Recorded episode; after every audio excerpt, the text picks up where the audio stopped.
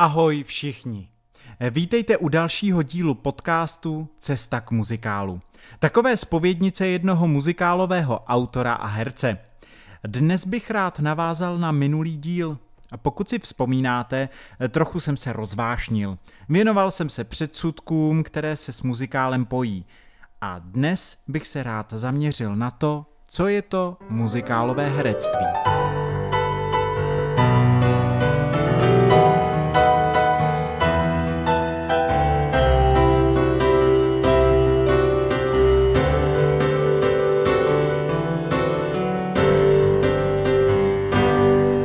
Často se setkávám s dotazy, co to znamená muzikálové herectví.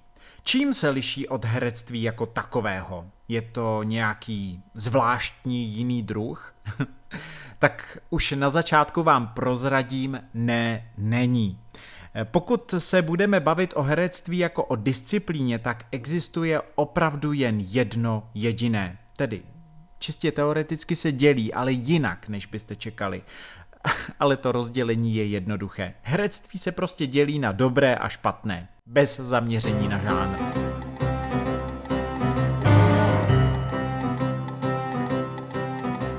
Nejprve se na to ale podívejme z hlediska oboru. Na uměleckých školách se setkáte s muzikálovým a s činoherním herectvím. Tady to pojmenování smysl dává. Během studia, které trvá několik let, dostanete komplexní praxi i teorii potřebnou pro žánry, které studujete. V rámci muzikálového herectví vás budou vedle herectví samotného vzdělávat i v disciplínách, jako je tanec a zpěv. Ale pokud nebudeme řešit obory a podíváme se na to, co herectví jako takové znamená, tak existuje opravdu jediné. Herec je člověk, který hraje předvádí emoce. Dobrý a vzdělaný herec je dokáže zahrát tak, že mu je uvěříte se vším všudy. Že je tak autentický, až nemáte čas přemýšlet nad tím, co skutečné je a co není. Vlastně nad tím ani nepřemýšlíte. Prostě věříte a neváháte to dokonce nazvat pravdou. Pozorným z vás jistě neuniklo mé pojmenování herce. Proč jsem použil slovo vzdělaný? Víte, herecký talent není všechno. Herectví je kumšt a i když emoce předvádíte, i když hrajete situace, ve kterých jste nikdy nebyl, nikdy jste se v nich neocitl, eh, pracujete přeci jenom se svým materiálem, ať už fyzickým, tak i duševním. Do fantazijní tvorby vkládáte své nabité zkušenosti a pocity a postavě se propůjčujete. A to je kámen úrazu. Vzdělaný herec se musí naučit na základě nejrůznějších technik oddělovat postavy od svého já a díky duševní hygieně se nesmí nechat převálcovat, zničit.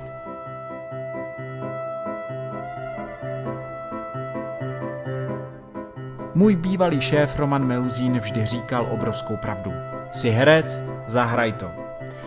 Já sám osobně na to koukám tak, že nikdy nehraju. Já si vždycky hraju. Díky své fantazii mohu být vším. Dokážu jako postava, kterou jsem, prožít danou situaci a věřit všem okolnostem. Ale ve chvíli, kdy je potřeba, vypnu úplně stejně, jako když jsem byl malý, byl uprostřed nějaké hry a mamka mě zavolala domů na oběd. Ale pojďme zpátky k tématu. Mnoho lidí mi bude namítat, že není možné, aby bylo herectví jen jedno. Vždyť už jenom z technického hlediska. V muzikálu se zpívá, v činohře se mluví. A já vám na to namítnu, podívejte se na to takhle. Má solová píseň se kromě toho, že ji zpívám, neliší od niterného činoherního monologu. Já ji musím pochopit, uchopit, prožít a divákovi předat úplně stejně, jako kdybych jí říkal. Já osobně jako herec i autor tíhnu k celospívaným žánrům. Je to asi tím, že jako malého mě už od nepaměti fascinovala opera.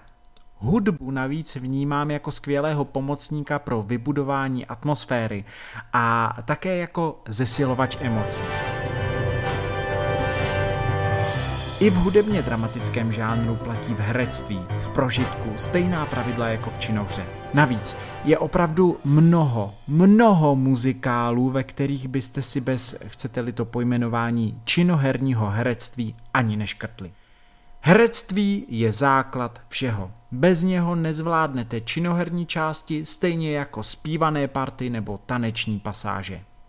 Moji svěřenci, s kterými jsem nastudoval svoji muzikálovou operu Anna Kareninová, by vám mohli vyprávět, kolikrát jsem jim tohle vtloukal do hlavy. I přesto, že se jednalo o celospívané dílo, naše první zkoušky byly čistě činoherní. Jako bychom neskoušeli muzikál, ale klasické drama. A takhle jsme rozebírali i choreografie. Kdo viděl, ten ví, že v první polovině přeskočí jiskra mezi Anou a Vronským na plese. To byla jediná velká hromadná choreografie, která se v Aně objevila. Přesto nám společně s choreografkou Marcelou Puldovou nešlo o to udělat velkolepé taneční wow.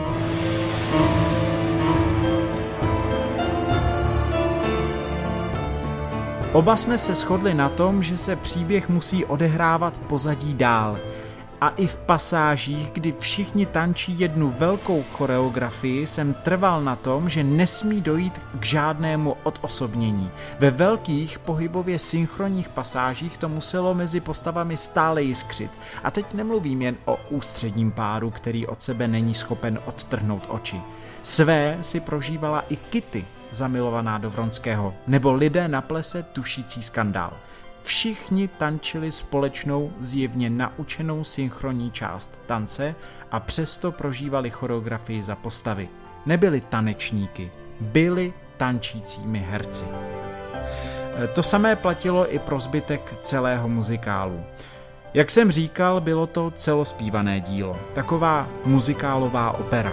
Postavy spolu vedly dialogy zpěvem.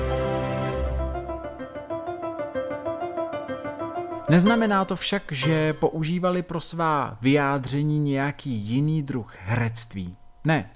Zpěv byla jistá specifická stylizace vyjádření, ale emoce se tu na jevišti tvořily stejně jako v činohře.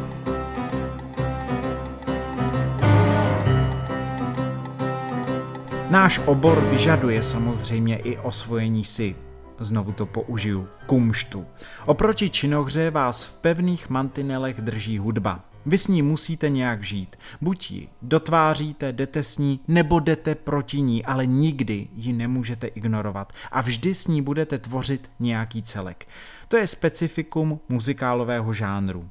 I když poslední dobou už se s hudbou pracuje hojně i v činohře, takže se ty žánry k sobě vlastně docela dost přibližují. Eh, vezmeme-li v potaz i fakt, že mnoho divadel v naší republice nastudovává stále častěji, alespoň jednou do roka nějaký muzikál, dostáváme se vlastně k potvrzení, že herectví je opravdu jen jedno a je nutné ve všech dramatických žánrech. A proto je hloupost ho dělit.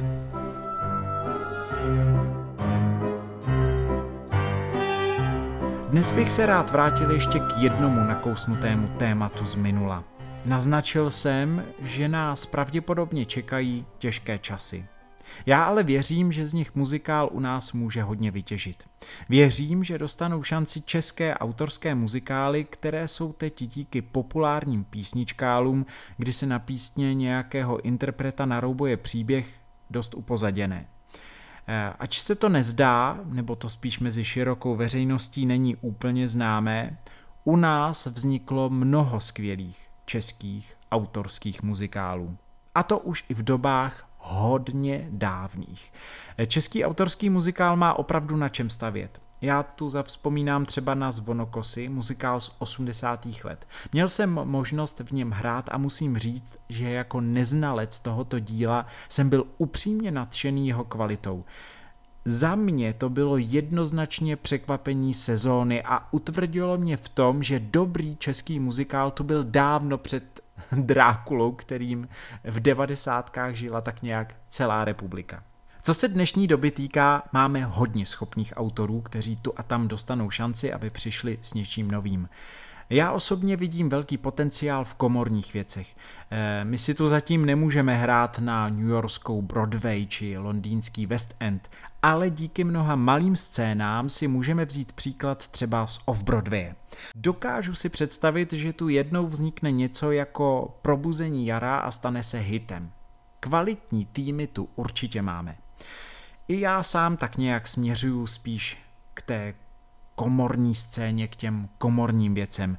Eh, pokud se vrátím třeba k té Aně Kareninové, tak mnoho lidí mi po zhlédnutí říkalo, že by bylo tak skvělé, kdyby se to mohlo odehrávat na velkém jevišti s velkou kompany.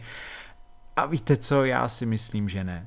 Anna je intimní příběh na pozadí velké doby, ale já ji od začátku psal jako muzikál pro osm lidí a pokud ji někdy znovu uvedu, a já věřím, že to brzy bude, chtěl bych ji znovu uvést na tak malém jevišti, jako je to v divadle na Orlí a s tak malým obsazením, jako bylo to původní.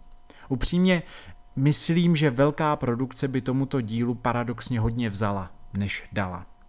To je ale hudba budoucnosti a mých plánů. Teď se však musím soustředit na jiné věci. Už brzy vás zasvětím do nového nastudování mého muzikálu Odsouzená Atlantida.